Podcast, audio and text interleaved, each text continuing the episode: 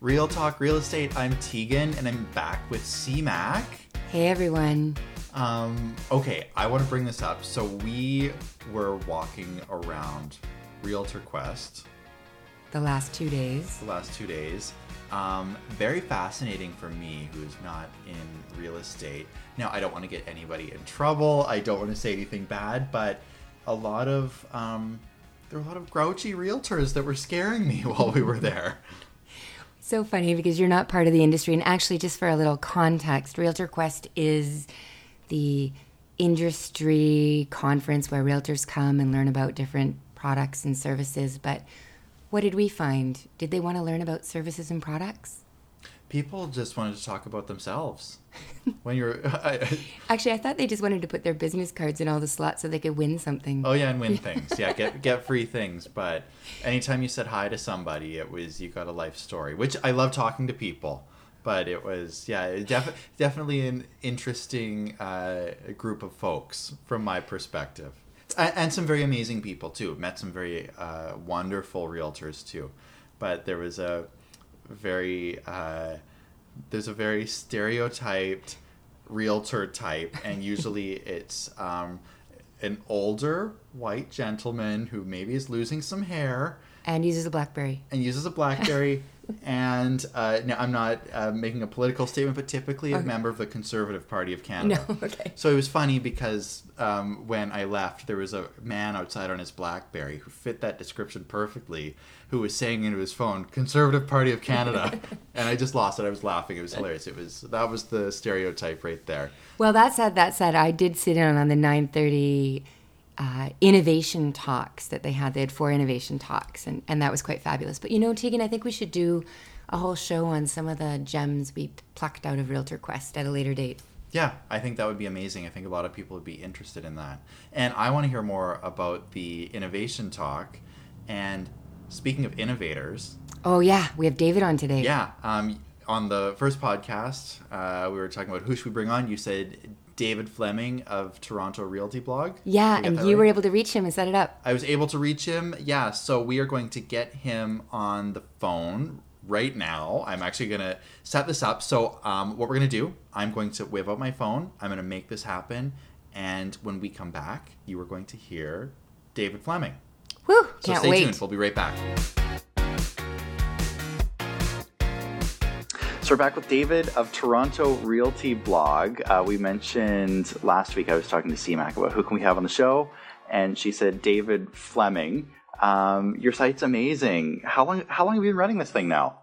I started the site actually late 2006. Uh, started blogging in 2007, and uh, it kind of seems like a blur. Sometimes I have to remind myself that it's been 10 years.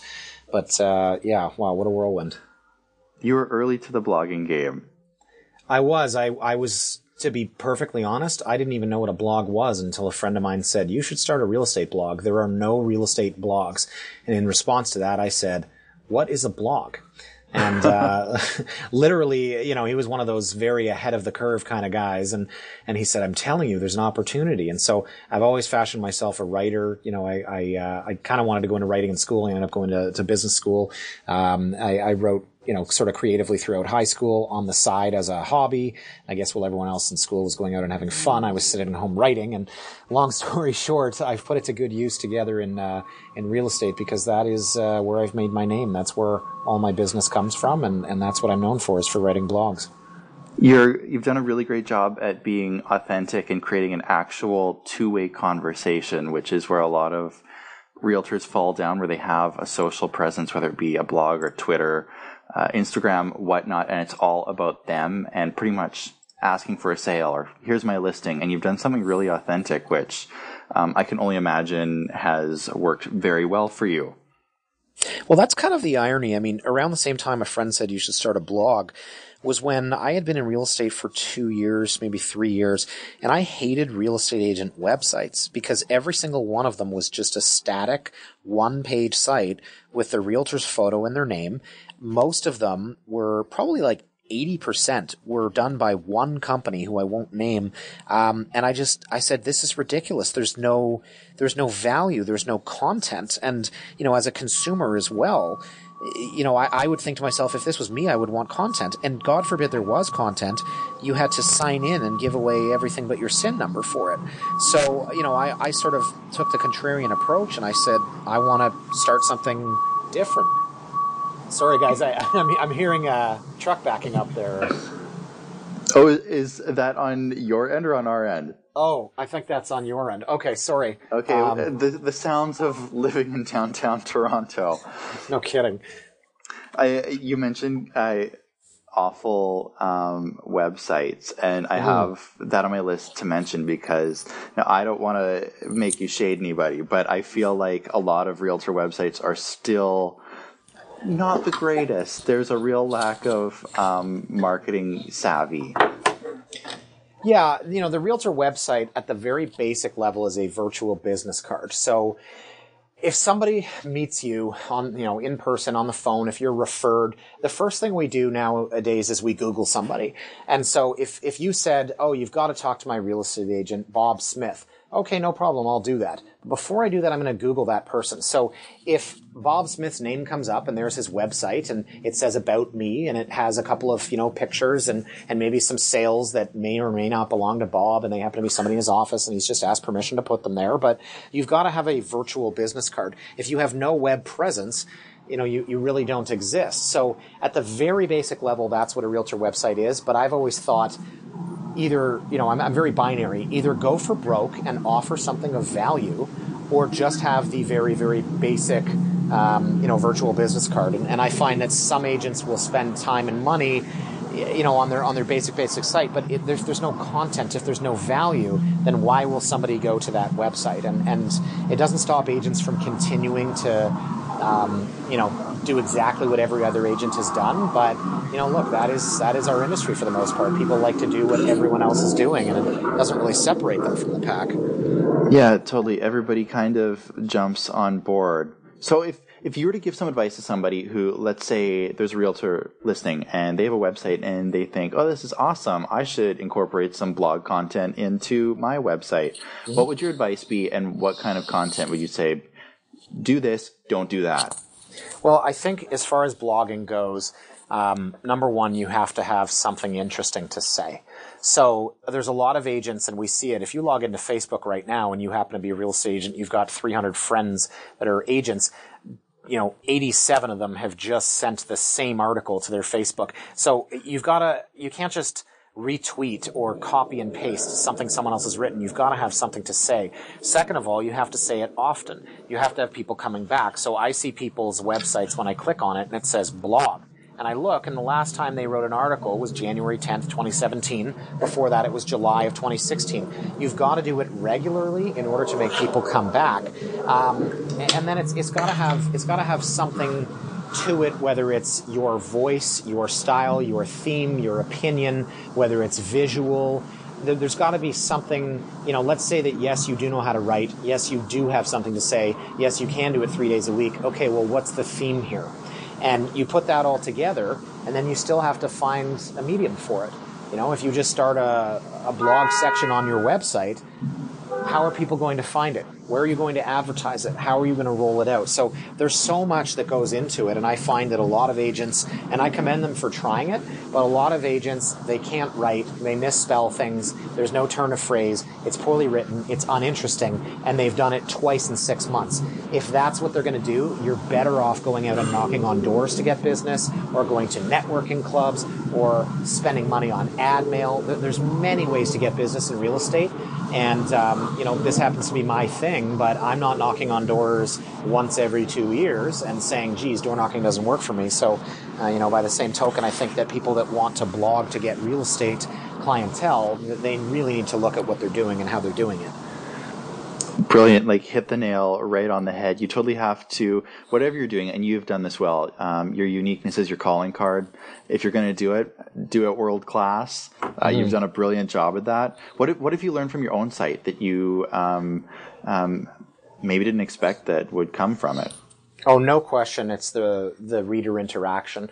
And so going back to the theme of the original 2004 static no content realtor website. That wasn't a site. That was just a picture of you with your name. So even if you do start blogging, and there are some people that can you know, they can write a few things and, and maybe they do get readership. Maybe what they have to say is interesting. But without the reader interaction, it's still one sided. So let's say that I'm blogging three times a week. It's great content. It's interesting. It's well written. It's only half of the story if I'm just saying it but people have to speak back to me. So if someone posts and says, I completely disagree with you, David, here's why. There's value there. If somebody posts back to that person and says, no, I agree with David, and here's why. These people are adding content and adding value, but they're making it real. This becomes a discussion. And sometimes I will post a blog and I'll be surprised to see that there are 60 responses. And this is not like your average internet commenter where, to be perfectly blunt, most of what people write anonymously on the internet is negative, condescending, rude, insulting. It's dumbed down. My readers are so astute. I am blessed to have the readership that I do because they will post links to websites with statistics. They'll post articles. They'll they'll generate their own arguments, and all it does really is just double, triple, quadruple the value of what I'm putting out there. You've re- you've branded yourself uh, not only as a realtor but also an influencer, which um, is of huge benefit, and I feel like any realtor uh, would love love to have uh, that in their back pocket. I mean, that's a huge asset. Yeah, I mean, you know, it's not without a few cuts and scrapes along the way.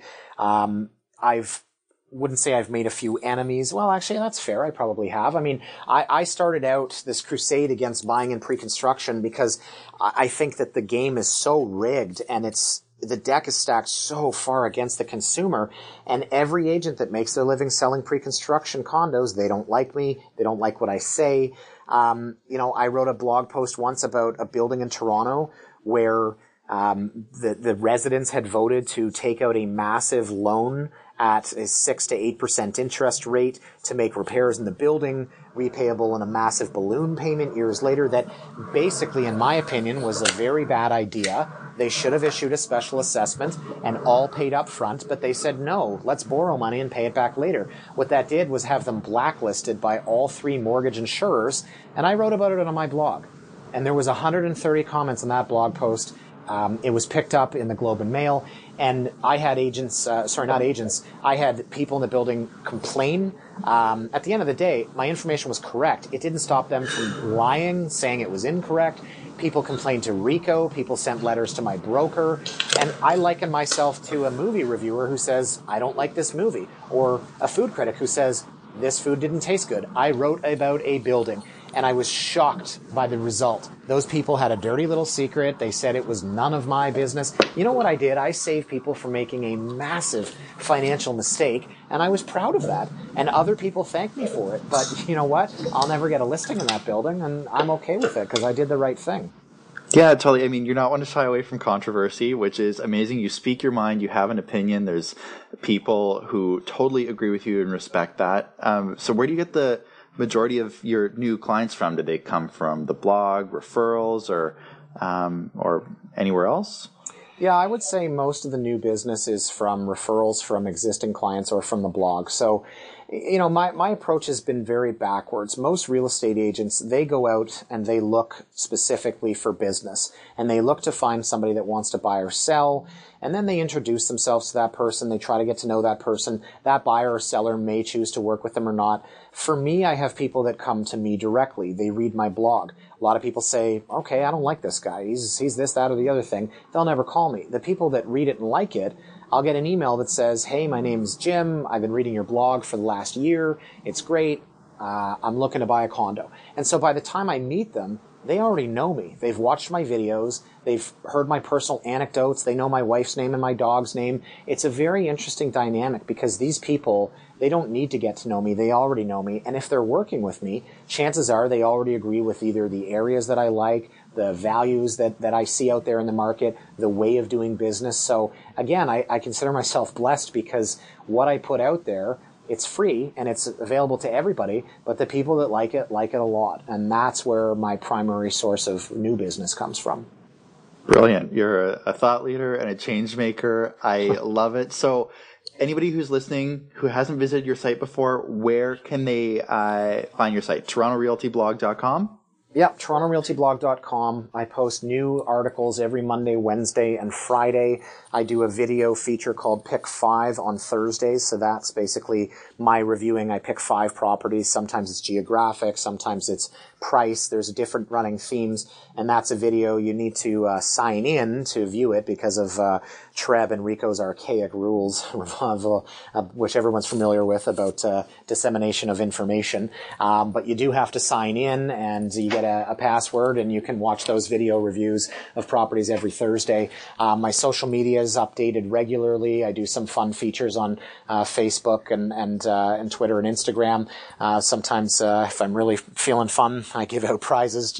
You know, they're always random little things. I'll do a video and I'll say, "Oh, here's a little tidbit. First person that can, you know, in some random movie quote or something that enters my head, I'll give you a hundred dollar gift card." So I don't know. I, I just really like interacting with people that are out there, and and you know, real estate is something that is interesting to everybody. And so I love hearing stories. I love meeting people. And sometimes, you know, you meet somebody through a giveaway contest or you hear from them uh, through, a, you know, a, Twitter game or, uh, or, something like that. And I, I, think that's what keeps me on my toes and makes my job fun every day. Okay, so before you go, CMAC has a quick question for you. Sure. I'm going to pass you over to CMAC. Hi, David. Welcome. I'm so glad you got to have this call with Tegan. Thanks for having me. Yeah, so some of the questions that uh, have been coming up a lot with a bunch of realtors have been what are they supposed to do with their clients in this market in terms of pricing, having an offer night, what's going to mm-hmm. happen on offer night?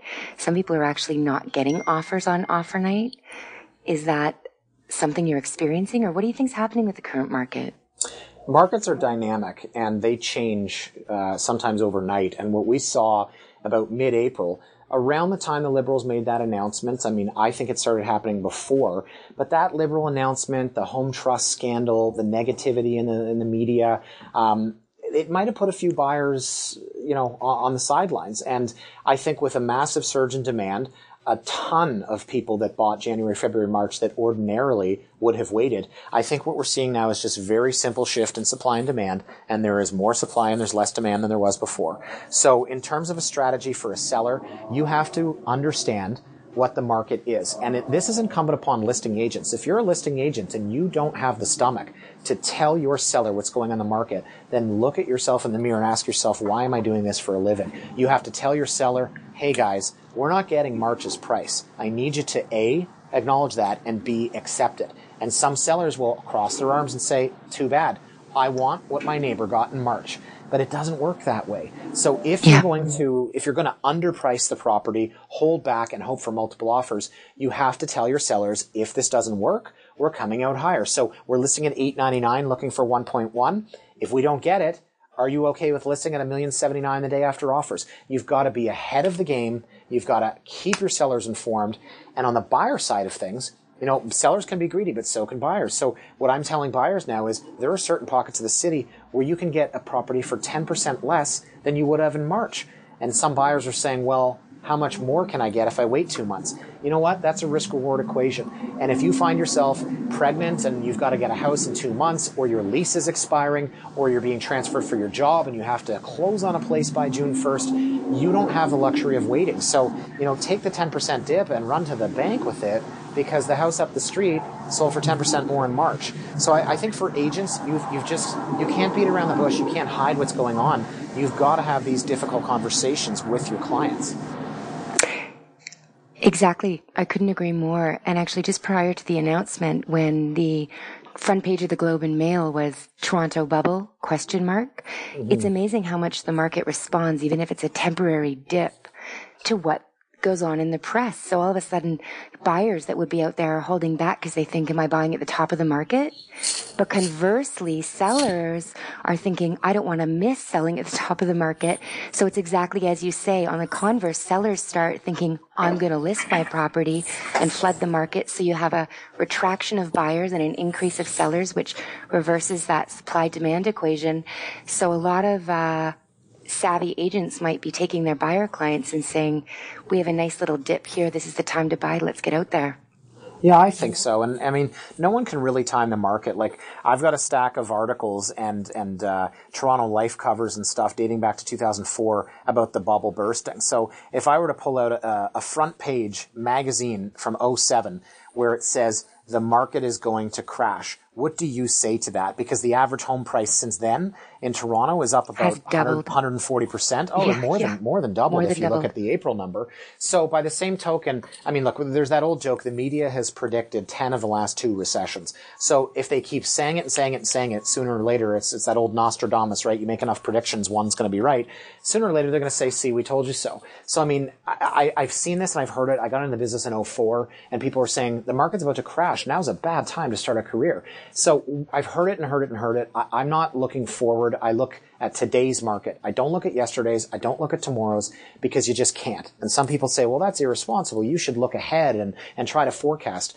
We can't do it. We're in a market of buyers and sellers. It can change daily. You, you have to be looking at today and today only. Uh, if you're an active seller, you can't look back at the previous price. If you're an active buyer, if you want to run the risk that prices, you know, continue to drop, uh, they may pick right back up again, like Vancouver did. So it's it's incumbent upon the agent to give the information out and then let the seller and the buyer make uh, their minds up. Well, I'm certainly glad Tegan reached you and he got you on the show because I think anyone would do well having you as their agent. And it's just a pleasure to read your blog. And, you know, I'm going to, I'm going to turn it back over to Tegan here, but I'd be really interested if he asked you who you'd want to hear on one of these real talk real estate podcasts. Could Ooh. be an agent, could be an industry specialist. Uh, what do you think? Well, I mean, I'd love to hear from the guys that ran Urbancorp, but I don't know if they would take the interview. Um, that's a we company that. Uh, what's that? We will get them. Well, you know what? I, I mean, look, I say that facetiously. There, you know, I, I um, one of my many blog topics over the years has been I identified this company ten years ago as a a company that I did not think was uh, doing a good job, um, either with the building or the process. And in the end, they got their comeuppance when they declared bankruptcy last year. But um, I, have always found that um, you know, there are certain people you'd love to hear from, and then when you get right down to it, you think, you know what, they're not going to tell me what they really think anyways. So, but yeah, I, I mean, facetiously, again, I'd love to hear from, you know, pre-construction condominium agents that can say all the great things they've done for their clients, which is kind of the same thing they said in the movie Boiler Room, and uh, it conjures up conjures up images of guys driving fast cars and you know caring about their commissions, and so you know that side of the business is one that's always bothered me because I, I do think it is. Uh, it's very crooked, and uh, the agents that are attracted to, you know, sell 10 units in this building, get a Mercedes. I mean, that doesn't really say that you're looking out for the best interests of your buyer. So, yeah, I'd love to have a pre-construction expert on the show and talk about all the big money they're making for their clients. Just make sure you ask them about carrying costs, closing costs, uh, HST rebates, uh, phantom mortgages, and all the fun stuff that takes the profit away there you have it, David Fleming. I totally dig this guy. I, he's smart. He's a thought leader. Uh, he really knows his stuff. Um, I'm, I'm for the first guest. I'm so happy that it was him. I really like him. You know, for those of you who who didn't hear when Tegan was trying to get him on the line, I have to say we had some technical glitches, and so David is very generous. That was not only is he wise, and did I like his blog and love to get to hear him, but he's generous with his time he's generous with his knowledge and i you know how, after listening to him could you agree more? He's awesome and uh, yeah very very i'm i'm okay with naming names. There is now I, I tried this app a year ago a year and a half ago when it first launched. It's called Ringr. It's the only of its kind where you can record studio audio through a smartphone. Um, it did not work for about 25 minutes. We kept trying it over and over again. So the audio you heard, we finally had to uh, cut it down to a lower quality to make it work. So all the next podcasts will sound better because we did figure it out. Yes.